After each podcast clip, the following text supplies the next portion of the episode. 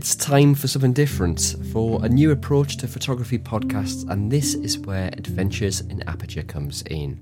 My name is Matty, and every episode I'm going to talk to one inspiring image maker about their photography or videography adventure. Whether it's a one off project or part of a journey, we'll dig deep to understand what motivates and drives these creative individuals and what lessons they've picked up along the way. This episode, I'm talking to one of the most positive and kind photographers I've ever met. Stewart Bywater is based in London and has grown an impressive reputation for his portraiture work with film and stage actors and other creatives in the world of arts. So, Stewart, thanks for joining me. Full disclosure, you and I have known each other uh, a long time when we worked uh, on photography magazines together, but you have done a lot since there. So, um, can you sort of tell us in your own words, you know, um, who you are, what you do, because actually your photography is, is such an interesting genre. Oh um, well, thanks. First of all, thank you for having me. Um, and um, yeah, I guess well, my name's Stewart Bywater. I would probably describe myself as a portrait and fine art photographer. Um, fine art, maybe in inverted commas, you know. um, but yeah, I think mainly like so um, for money, mainly portraits, and then um, I've spent like the last probably seven years working on these two like big um, fine art projects. That uh, it's it's a lot harder than I thought. You know, it's like um, I thought you know you just do it and then exhibit it and then it's done, but it's there's a lot more that goes into it. So it's like a, yeah, I'm still working on this. Fantastic. Well, I, I, thought you'd be great for the podcast because, as I said, you work in a genre that, from from the outside, looks quite closed off and quite inaccessible. Because you actually work with quite a lot of um, film actors, stage actors, models, um, people really that we describe as in the arts world. And I, I wondered how you made that transition because a lot of that is to do with access, isn't it? So how did you make this transition and, and get into this world?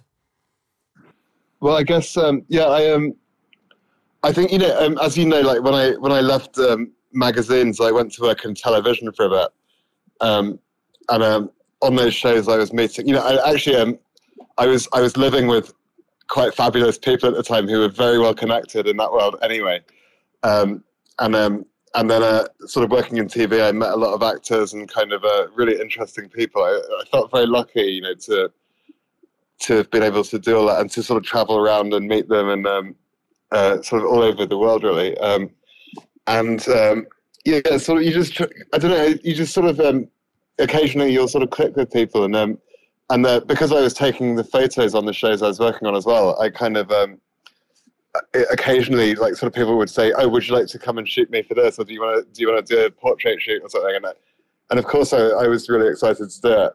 Um, and then I suppose really with the actors, it started. I was working on some feature films, and then I kind of made friends with the actors I was working with on those. Um, and then you know you do a shoot with them, and, and then their friends like it, and then they come to you and ask you to to do a shoot with them, and their agents start messaging you and sending you people and stuff. So it kind of happened very organically, really. I didn't, you know, I never really was looking for it, but it, it just happened, and um, and I and I love it. I really love shooting, especially with actors. I, I think they're, um, you know, they can have fun with the directions and stuff, and they're always kind of uh, willing to try silly things and that kind of thing. Amazing. Um, and what what are the challenges of, of, of working around those people that you simply wouldn't get with, say, you know, a normal model you book for a shoot? what what what considerations do you have to sort of take on board? What other benefits do I mean? You mentioned about they're already sort of good at taking direction, but what are the challenges that you you see, you've come across working with these sorts of people? Well, I, personally, I think that they're kind of easier to work with than anyone else I've ever worked with. You know, um, they, I, I tend to find that the more successful they are, that you know, the ones that I know who do really, really well tend to be actually very nice people, and like uh, the ego is not normally anything like what you'd think it is. You know, they're normally just really kind and grateful if you're if you're a nice person too. Um, so actually, I, I find that that is um, it's just a joy. Really, there's not really a challenge there. I suppose the one thing that I always do when I'm shooting is that, um, and it doesn't matter who I'm shooting or what I'm shooting, but I always promise people that you know I'll never share any pictures without their written permission. Um, and I just want to make sure that everyone's completely happy with everything. Um, and uh, especially because I, I do quite a lot of sort of nude fine art stuff with them. And it's, you know, the kind of thing where if you get it wrong, you could ruin their career and your own. So it's just really important to sort of have that basic level of respect and just just to make sure everyone's happy with every stage of the process, you know. Absolutely. And I mean, this is one area I wanted to cover because um, anyone who knows you, Stewart, knows you're probably like the nicest, like literally the nicest guy in photography. And oh my god, the thing is though, this is my question. I mean, you and I know that photography can be quite a brutal, competitive world. How do you, yeah. how, how, do you keep your sort of zen and your karma in check and and and stay so nice when, you know, photography the, the and the world itself isn't always like that.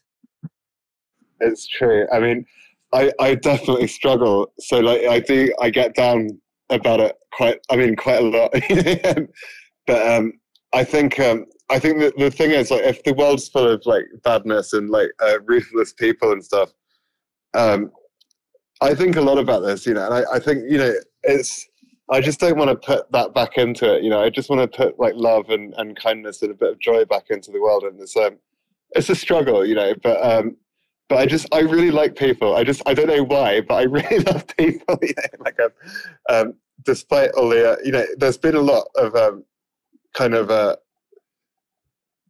especially like um, in the photography world now, because I I reckon when we started, you know, all those years ago, that photographers were quite supportive of each other. I don't know if you agree, but um, yeah, you know, the ones that we worked with at the magazine, they all kind of had each other's backs and they shared each other's work and they were very um, supportive of each other. But I, I do feel that on the whole, that's that's not the case anymore, and that's um, uh, it's kind of every man for himself, you know. And I, I don't really think that's a, it's not um, it's not as nice as it used to be. But I, I think at the end of the day, all the competitiveness and people like copying your work and stuff, it just kind of drives you to um, always try and come up with new things and um, and and to push yourself to do better work, you know, and to um, and to and to stay connected with the people you've shot with, and and you know, just to just to be like a, a decent person and someone they want to come back to, you know. So it's about relationships, isn't it? It's about um, networking, connections, and relationships. Because you might want to shoot, you know, an actor at the very start of their you know journey when maybe they've you know just signed an agent, just done their first um, body of work, but then also yeah a year later, two years later, however down the line, you might want to get the opportunity to shoot those people again when they're making you know huge things, and and that helps both of you. You help them at the start, but then they help you further along down the road. That's that's kind of the dream scenario, you know. It's um, um and quite often it does happen, and and you know, there's a lot of people I would say that that's definitely been the case with. Um, the problem is that when people start doing well, they tend to um, get sort of publicists and um, uh, kind of drawn in by a, uh, the, the magazines might have their own photographers that they use, or the publicist might have a relationship with a photographer, and then they don't. The actors don't really have that much say in um, who they can work with until they reach like a real like the top level, you know. Um, so yeah, I do. I love to kind of carry on supporting people and and to kind of have their support um, and I think, like on the whole, most people, most of the actors would love to do that too. But I just think there's kind of a middle stage in the career where they don't really have too much choice. Yeah. Um, but um, but yeah, sometimes I'm the choice anyway, so that, that's that's always nice, you know. Good. Well, I mean, obviously, as I said, you know, you're a very interactive person. You sort of build relationships really well with people. But obviously, we've just been through lockdown, and that was a period of time when you couldn't um, be in the same room in, in, in the studio with um, an actor or model, but you found quite a sort of novel way around this, didn't you? Can you tell me a bit about your your lockdown projects? Uh, so yeah, I I was um, I completely isolated for, for 15 months with my with my dad in Lincolnshire. So um, I after I quite enjoyed the first month. I've got to admit. I, I know it's bad to say that, but um, but it was just nice to kind of have a break and not to have to do anything and to have a chance to catch up with the editing, which is always like a big problem for me. You know? um, uh, and then I started to see people talking about Zoom, this uh, like kind of video chat um, software, and um, people were sort of ha- having all these like Zoom meetings with their friends and stuff, and um, and I just thought, well, if they're if everyone's doing this video stuff, like, there must be a way of um, using it creatively. It's visual, you know, and that's what I do. And like, um, and and so I asked um, I can't remember who I. I, I do remember. I, so I, I asked a, a, ballerina friend of mine, who's also a fantastic artist called Soleil, um, if she wanted to try and do like a shoot over Zoom, and um, she only had this like tiny, tiny room, but with really nice natural light and a kind of mattress on the floor. Um, and uh, yeah, I got her to. Uh, I got kind of directed where she put her phone, like using the back camera, you know, the the higher quality camera. Yes. Um, and then I, I, sort of really micro directed her as well. And, uh, and just, initially, I was trying to shoot the screen with my camera, but um, thinking it would be better quality, like we could blow the shots up and stuff. But um, in the end, it was just easier to take screenshots. but um, so yeah, I did I did that shoot with her, and it was um, it was I was amazed like how well it worked. The shots were very small, you know, they're not really um, very high quality, but they look really good on, on Instagram, which was kind of what everyone was looking at over lockdown anyway. Um, and so th- that I kind of really enjoyed it, and she really enjoyed it. And so I, I sort of reached out to a few other friends, like some of the acts I know and, and other friends. And um, yeah, and I pretty much did like almost, I'd say like probably like four or five shoots every week for the whole of the 15 months that I was uh, locked down with my dad. Know? That's amazing. And, you know, that, you know, talking about the results being used on social media, but also as well, I guess the other benefit was it kept your creative juices flowing in, in, in a period of time when, you know, you, you, you weren't able to sort of operate as normal. It was a godsend. I, you know, I was, I think it kept me uh, from going a bit nuts, to be honest. Just to have that human contact, even though it's not in person, it was still like, you know, it feels just as real, you know, in that situation. So, so yeah, I was super grateful for um, just for all the people who were like willing to give me their time and to try this new thing with me, and um, and to kind of get into it, and and and to, and to be able to sort of take the directions virtually, I think is a real like skill that. Um, you know, I, I was kind of amazed how well it worked, and and and um, how brilliant all the people were that I shot with. You know, amazing. Um, well, t- t- tell me about one of your other projects as well because this one's a bit more out there. Um, and this is the mil- this is the milk project, and I mean, you're very good at people, but I can only imagine the start of the conversation you have with these uh, people when you say, basically, I want to cover you in milk. well, I do try and word it slightly differently. um, Go on, yeah, tell me about it. Milk, well, it's it's called Milk Mjölk, and it was just going to be called Milk, but obviously there's um, a um, hundred magazines and things called milk already. So I just thought um, the word mjölk is Swedish for milk. Um, and I just think it sounds really nice. So I kind of just added it onto the end. Um, and essentially, so basically, the it's I've shot a lot of people for this. I've shot probably like three or four hundred people for it now, um, including like huge actors, like kind of really cool, like Michelin star chefs, like um, you know, tattoo artists, all kinds of people. And um, but basically the concept so essentially if you look at it it basically looks like people in, a, in what looks like a bath full of milk. Um, but the concept for me is uh, like kind of as fully grown well educated adults we can look at um, exactly the same thing and see it in a very different way. Um, and i think milk illustrates this really well because uh, some people see it as sort of very wholesome and pure and nutritious and healthy and uh, good innocent you know and other people see it as the embodiment of all the evils of the capitalist world and kind of um, representing animal cruelty and that kind of thing. So, um, so I thought as a, as a, as a kind of background, it's really great because people already have a very strong opinion about it before you um, before you even put the subject in. Um, and then the other thing about it is that um, it's a really even, like very fair background because it's like exactly the same lighting, pretty much exactly the same situation for every person. So they just stand out for like who they are, how they feel on the day, and like how they look, basically. Um, so I think it's like just a great celebration of people, and it just makes them really stand out, and uh, in a way, in however way they want, you know.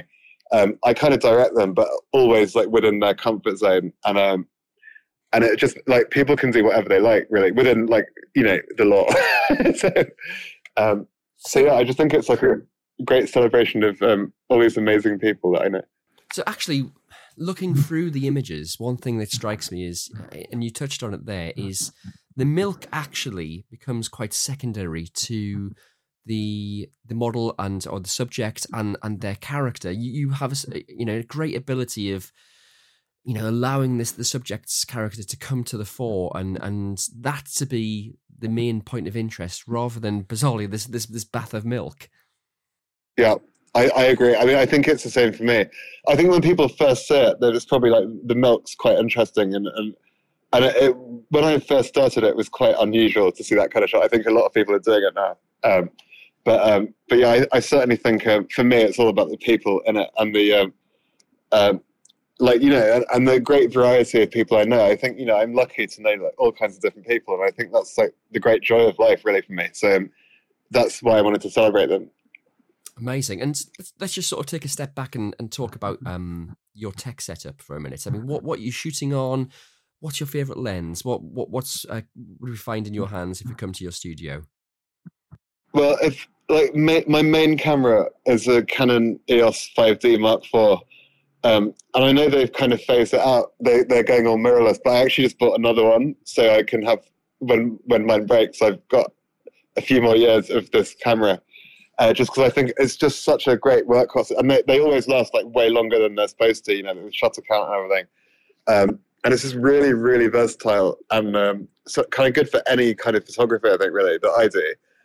Um, and you know, it's quite weatherproof. It's quite rugged, and um, I quite like the weight of it as well, which I don't think you get really with the mirrorless ones so much.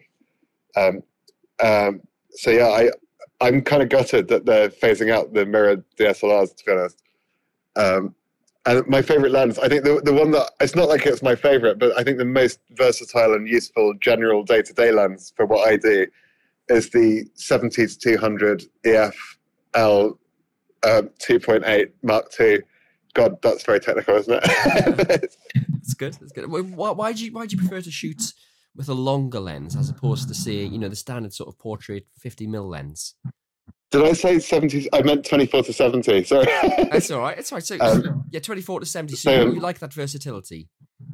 Um, I like the versatility. It's basically for the portrait kind of range that I shoot, and, and also for landscapes and stuff if I'm on holiday.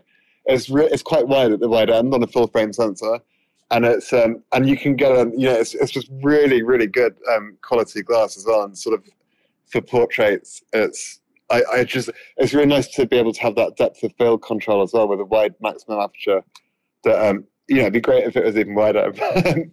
But I think it just it, it's just a beautiful lens. It takes really good pictures and you can kind of control the um, I hate to say this word bokeh but um, but you know it's like it's it's got pretty good um, you know, um, a, a, very shallow depth of field, which I really love to shoot with for yeah. portraits. Yeah, cool, cool. So, your sort of general lighting setup, do you prefer to use um, artificial light or do you, um, you know, sort of favor natural light? I mean, if you could choose, which would you choose between the two?